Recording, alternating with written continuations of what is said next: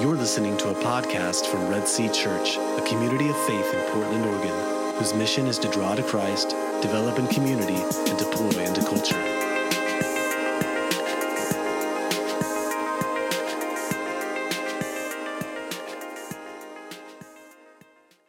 Good morning, church. Good prayer, John. Man, that was like my whole sermon. It really was. I was like, man, you were, as you were going through that, I was like, that's everything I'm about to talk about. So I'm just going to pray for us and we're going to go home. Uh, we wrap up our series in the Ten Commandments uh, today, as, uh, as John was, was praying there. And um, I first want to just thank the, uh, the different guys that uh, spoke during this series. Um, I know uh, Nate got up here one Sunday, Doug, and CJ, which are not a part of the normal rotation, but also, you know, Chris and Royce. Uh, you guys know this year we've had nine different communicators at Red Sea, which is pretty amazing for a church of you know our size. Uh, and it's a big part of our philosophy of ministry is to uh, to to raise up, to train up, and we do that through practicing. Uh, so I really appreciate these guys uh, getting up here and uh, opening up the book of Exodus and walking through this Ten Commandment series. Uh, Nate, when you spoke a couple of weeks ago, you kind of joked around that you got "Thou shalt not commit adultery," and, and you said, you know, you're not a, a uh, expert on adultery by any means, which we all really appreciated.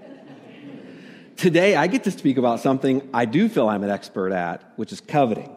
It just comes very naturally uh, to me.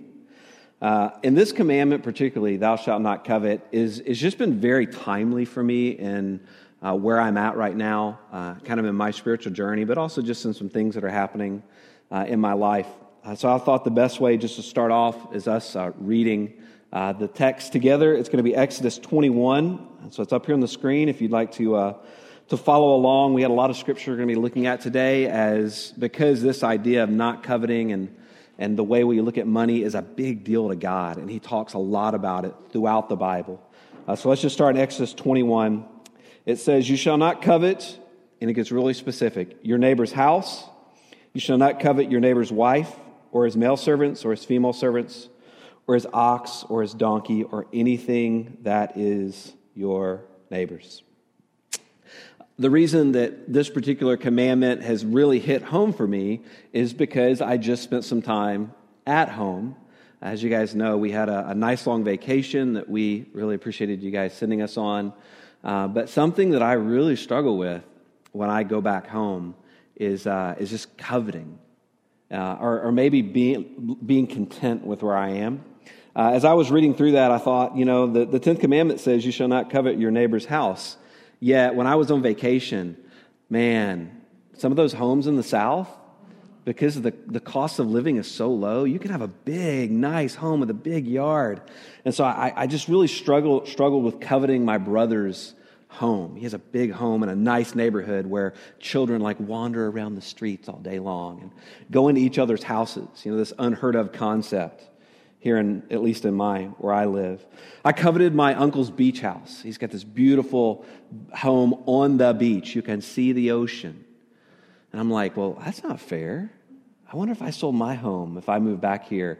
And I remember like getting out my phone and like looking at the cost of beach houses. You know, if I sold my home, like we could scrape by and have a beach house. Tenth commandment says you shall not covet your neighbor's wife. We spend a lot of time at the beach when we go home. And it is hard when you spend a lot of time at the beach not coveting beach bodies, right? You see them you see very tan, very in shape people. And so you begin to, to covet. Uh, I, it's hard for me. I thought back to like my college years when me and my wife were laying on the beach and we were like those great in shape couples. And now we're a shape. Um, but it's hard. You start to covet those things. The 10th commandment says, You shall not covet your neighbor's stuff, you know, ox and donkey.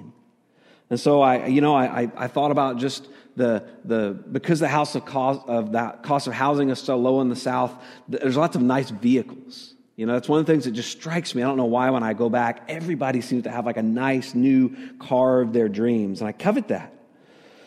I struggle with coveting uh, all the churches that we showed up at because people were just flocking into them. It's such a big part of the culture. It's, you really don't have to try that hard in the South, and people will just pack in there. I struggled with wanting to live close to my extended family and the, the benefits that come along with you know, family and, and time with them. So that's my sin, right? Uh, and yours may look differently. Uh, coveting uh, may be you saying, Why can't I have that flexibility of schedule? Uh, why don't I get to be the boss? Uh, I wish my kids were like that. I wish my husband was that affectionate. I wish my wife had that body. I don't know what it looks like, but I think all of us struggle with this. You know, when I started actually thinking about coveting and, and the Ten Commandments, uh, when you violate any of the Ten Commandments, it's typically a form of coveting, or it can be a form of coveting. I think we lie because we covet to be seen differently in other people's eyes. I think we covet when we steal because we want something that somebody else has.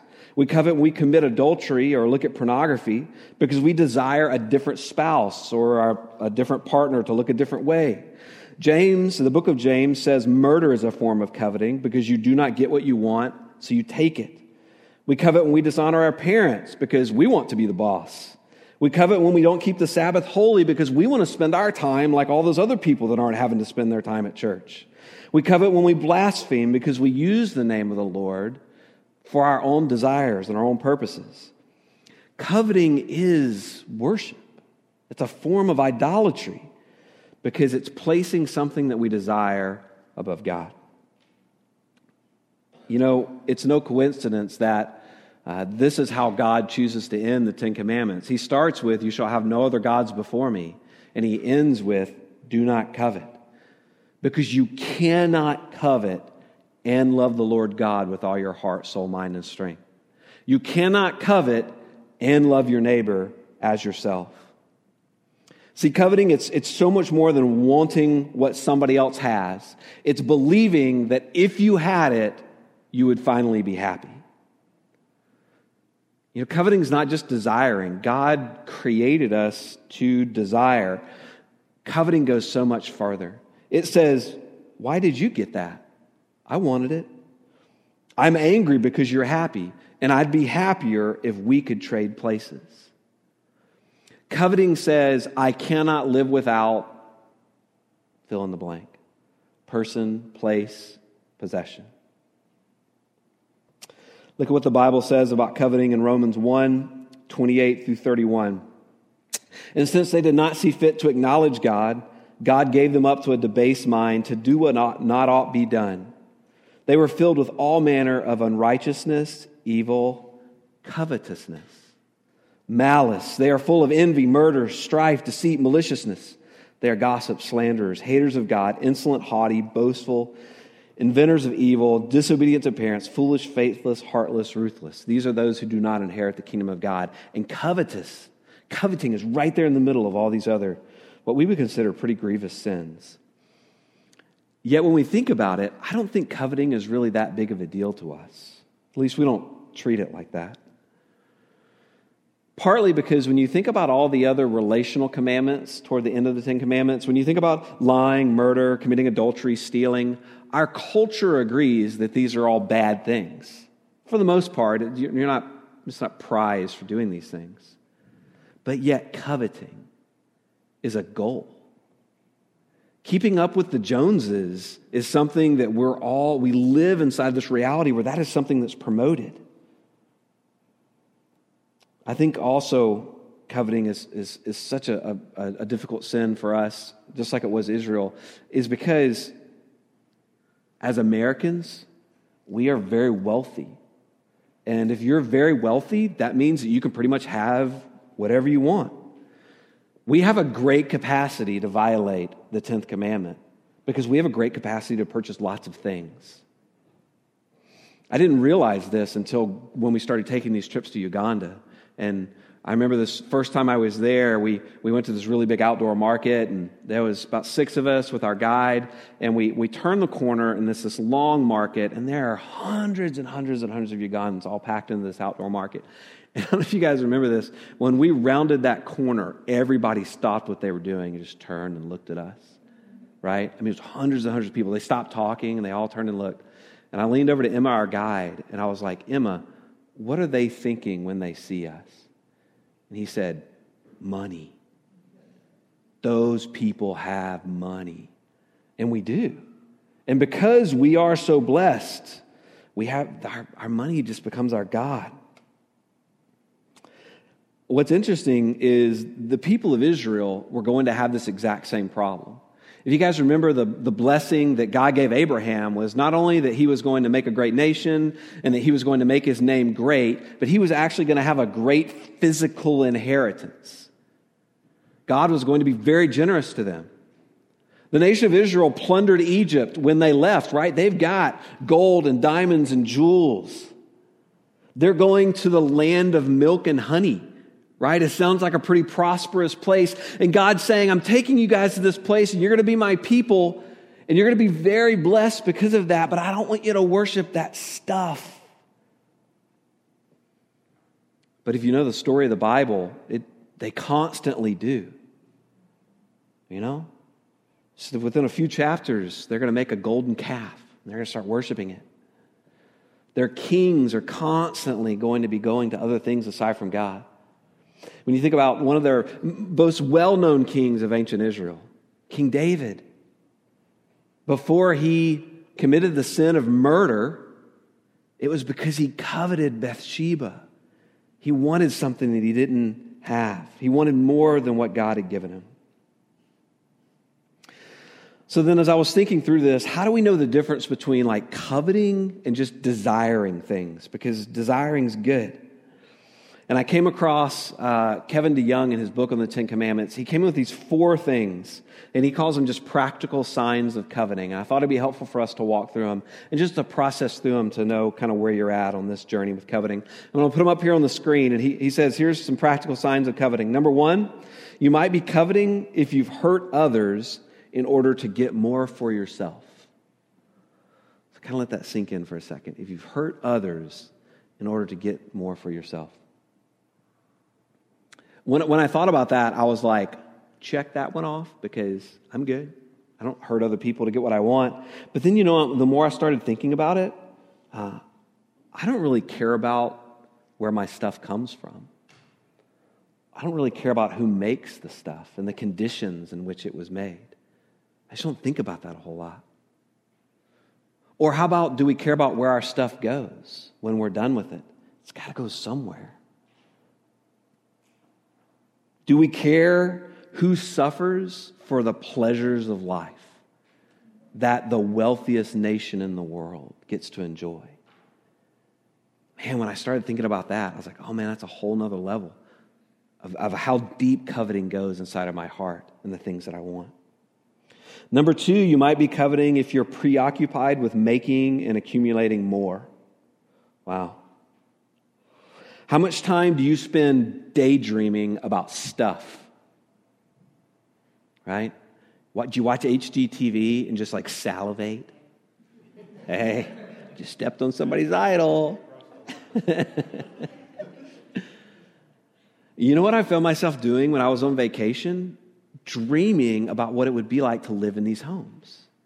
Like, dream, it's crazy. I'm, I'm on vacation and I'm dreaming about another life that I could have right? It's, there's, there's, there's darkness in here, right? Number three, you might be coveting if you're unwilling to give up what you already have. Ooh, man. Is there anything in your life that you couldn't live without? Do you let other people use your stuff? Are you like that child that grabs all the toys and piles them into the corner and then hoards over them so none of the other children can touch your stuff? I think we live like that. Number four, you might be coveting if you're frequently grumbling about your house, your spouse, the quality and quantity of your possessions, and the general state of your life. Wow. Luke 12, 15. Look what Jesus says here. I love this language. He says, Take care and be on your guard against covetousness, for one's life does not consist in the abundance of his possessions. Let us not forget our Savior was a homeless man who did not amass anything in life. To think that we are entitled to stuff misses who Jesus was and what he represented. Did you guys know that Jesus talked more about money than he did about heaven and hell combined? Money was the one topic that Jesus talked the most about outside of the kingdom of God. Why would he do that? Because he knows how prone we are to worship this stuff and these things. He understood the Ten Commandments and why God gave them to his people. Because you just can't love God and money. So then, knowing this, knowing the state of our heart, knowing this culture that we live in, our tendency to want to worship stuff, what can we do? And, and I think the, the cure to coveting is contentment. But contentment doesn't come naturally to us. So then contentment is something that has to be practiced, it's something that has to be learned. And so I was thinking through this. I came up with just three ways to learn to be content. And I think the first way of learning to be content is by practicing thankfulness. Man, think about your schedule. How much time do you spend practicing thankfulness? Just stopping and speaking the gospel into your own heart that if God owns everything, then He's entrusted you to something. And how are you doing with that something that you have? I think as we thank God for our jobs and our spouses and our homes and our children and our health and our money, as we thank God, we then start to become more satisfied. It's not like you're satisfied, so you thank God. It's an act. It's an act of worship that we have to do over and over again. What we're going to do at the end of the service today is just spend some time in thanksgiving, stopping and, and speaking the gospel to our own heart and saying, Thank you, God, for these things that you've given to me and entrusted to me. And I, and I wonder if sometimes God is withholding stuff out of generosity because he knows that we'll just worship the stuff. And so then maybe, like, as we stop and just thank God, then maybe we'll get the stuff, but it'll come in its proper place. Second thing that I was thinking through here is, uh,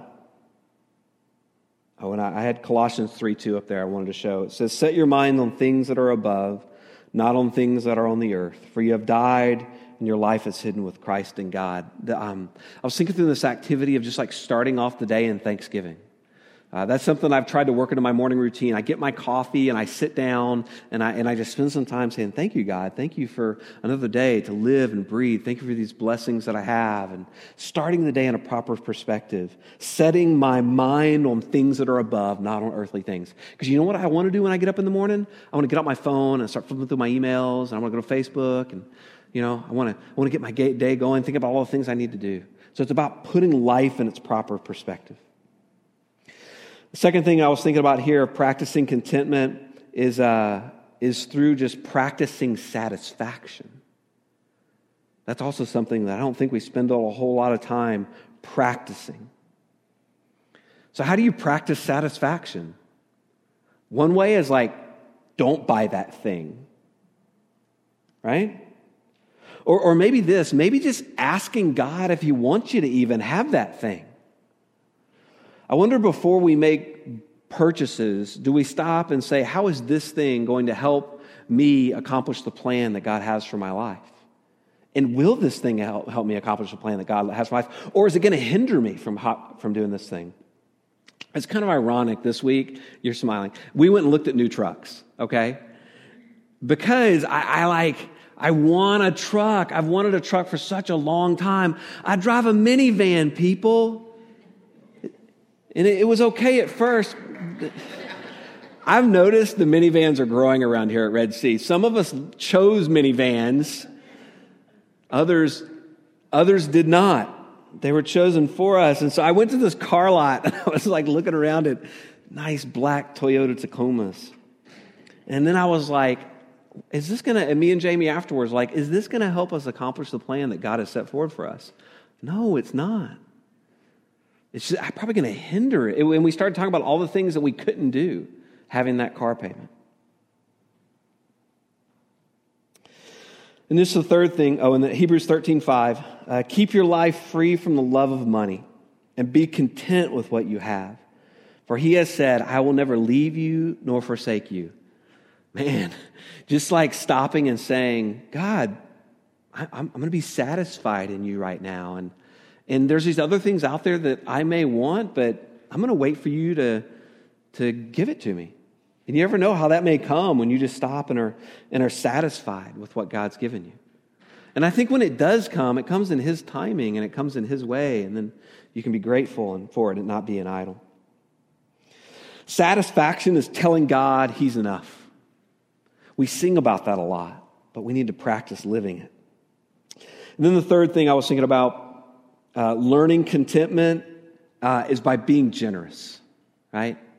Practicing generosity. Give away as much of your time, talent, and resources as you possibly can. I got to hang out with a, a buddy of mine on my vacation. Uh, and, and we've been gone for about 15 years. Me and him were like poor youth ministers in a church together, just like scraping by back in the day. And, uh, and so we got together and had dinner, and he's become very wealthy since we left. He's, he opened up his own business. Uh, he owns a lot of property now, and he is, he's probably the richest guy that I, that I, that I know. And so we were sitting there and we were having, uh, uh, eat, eating a meal, and, uh, and we were talking about this idea of like, of, of having so much money and like, what's it like, man?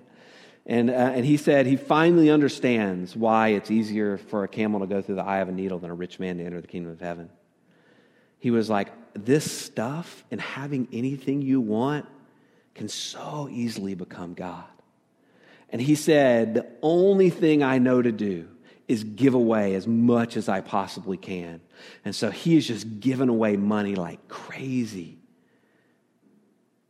You know? Because he knows how, how easy it can become God in his life. And, you know, we think about that story of the rich man not entering, uh, you know, entering the kingdom of heaven. We think about, you know, the Bill Gates and the Warren Buffetts, but it's us. This is the richest people who have ever lived on the planet in human history right now, the United States of America. So let's be generous. Cut the feet out from underneath the idol of money. Just cut mammon down by giving your money away. If you don't want to give it to churches because you don't trust them, fine. Give them to somebody else. But give it away. Matthew 6, 19 through 21, Jesus talking to his disciples is like, Do not lay up for yourself treasures on earth where moth and rust destroy, where thieves break in and steal, but lay up for yourselves treasures in heaven where neither moth nor rust destroy, and where, where thieves do not break in and steal. For where your treasure is, there your heart will be also. Dang. Where your treasure is, there your heart will be also. Well, where's my heart? Whatever you spend your time, your money, and your abilities on, that's where your heart is. that's where your God is. As I was thinking through this, I started wondering if, if Jesus was ever actually tempted with coveting, right? Was it something that he really dealt with? And, uh, and I started thinking about the, the temptation in the wilderness, right? Right at the beginning of Jesus' ministry, he spent 40 days in prayer and fasting, and Satan comes to him in the wilderness. And I started thinking about it, and what, what he was tempted with was actually forms of coveting. So think about the first one. The first temptation that Jesus, um, the first temptation was for Jesus to covet different circumstances than he was in. He was hungry, he hadn't eaten for 40 days, and, and Satan said, Hey, just turn this stone into bread, right? It was desiring different circumstances where things would be easier. That was the temptation. Then Satan comes to him and tells Jesus, Well, throw yourself off the top of the temple and the angels are going to rescue you. The temptation was to have the power that God had to control the angels. That's what Satan tempted him with. And then the third one is the most obvious, where Jesus, uh, Satan takes Jesus up to a really high place. And he says, See all the kingdoms of the earth? If you'll just bow down to me, you can have all of this stuff. So his temptation was change your circumstances, have power, and have possessions. Those are the three things that Satan wants. And then I started thinking about it. How much of my time and energy is spent toward these three things? Changing my circumstances, having control, and having stuff. How much time do we spend dreaming the way that Satan dreams. Oh, man. See, Jesus knows what it is to be tempted, to covet. Yet, not only did he not covet, he went on to model contentment under horrible circumstances. Of, of, of not, not, not my will, Father, but yours be done. Man, I want to live, I want to live like that. Not, not my will, Father, but yours be done. This is what Paul's getting at when he's writing to the church at Philippi in chapter 2, verses 5 through 11. And he's kind of using Jesus as his model of contentment for the Christian life. He says, Having this mind among yourselves, which is yours in Christ Jesus, who though he was in the form of God, did not count equality with God a thing to be grasped he didn't do that when he was with, with, when Satan tempted him. But he emptied himself by taking the form of a servant, being born in the likeness of men. And being found in human form, he humbled himself by becoming obedient to the point of death, even death on the cross. Therefore, God has highly exalted him and bestowed on him the name that is above every name, so that the name of Jesus every knee should bow in heaven, on earth, and under the earth, and every tongue confess that Jesus Christ is Lord to the glory of God the Father. Billy's going to come back up and we're going to do what that verse just said. We're going to worship the name that is above every name. Because I think the only way to not live a life of worshiping mammon is to just worship something greater and something better. So I love that you guys have come here today because the Sabbath and gathering is, is meant to remind us that there's just something better out there, right? There's a, a, a better God, and these earthly things will never satisfy, and we can't take them with us. So that's why we sing these songs at the end of every sermon, is to put us in a, in a right perspective to who God is. So we're going to spend some time doing that now, of, of praising Jesus. But I also want you guys to do something before you do that. Billy's just going to play, and we're just going to spend some time thanking God. So if you're a journaler, get out your piece of paper and write down all the things that you have to be thankful for and put them in a place where you're going to remember it. If not, just, just sit and, and, and be thankful. And, and embrace that reality that if God is control over everything, then I have an opportunity to worship by just resting and just being still and, and being thankful. So let's do that now as a church together. Pray with me, then let's be thankful and let's worship. Uh, Father, uh, I think that I thank you that thousands of years ago you wrote this into your law.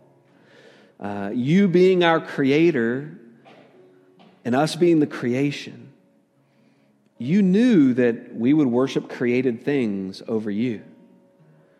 And so you had this as a part of your plan for us to, to, to not covet to not covet what other people have, but to, to just be satisfied. And Father, I think that was one of the things that was supposed to make the nation of Israel different than all the other nations of the world, is that they didn't turn to stuff to give them worth, but they turned to you. And, and then we look at the way that Jesus lived, we see the exact same thing of his life. And, and I look at his commands, and over and over again, he, he knew that you can only have one God in your life. And so we come to this place once again, Father, where, we just realize that we've spent a lot of time worshiping other things. And so we just want to lay those things down at, at your feet. As we as we come and we receive communion right now, Father, wash us with grace. Let us remember that, that what you did for us is, is so much better than anything our jobs could ever do for us or anything that our uh, money or our, our families could ever do for us. Let us, let us taste and see that the Lord is good. And having tasted, we want to be a people that go back out and live differently in this world. But we need you, Father. We need you to do that. Change us, Father. We worship you now. We worship the name that is above every name, the name of Jesus Christ. In his name we pray. Amen. Thank you for listening to this message from Red Sea Church. If you would like more information about Red Sea, including more audio messages, please visit us at www.redseachurch.org or contact us at info at redseachurch.org.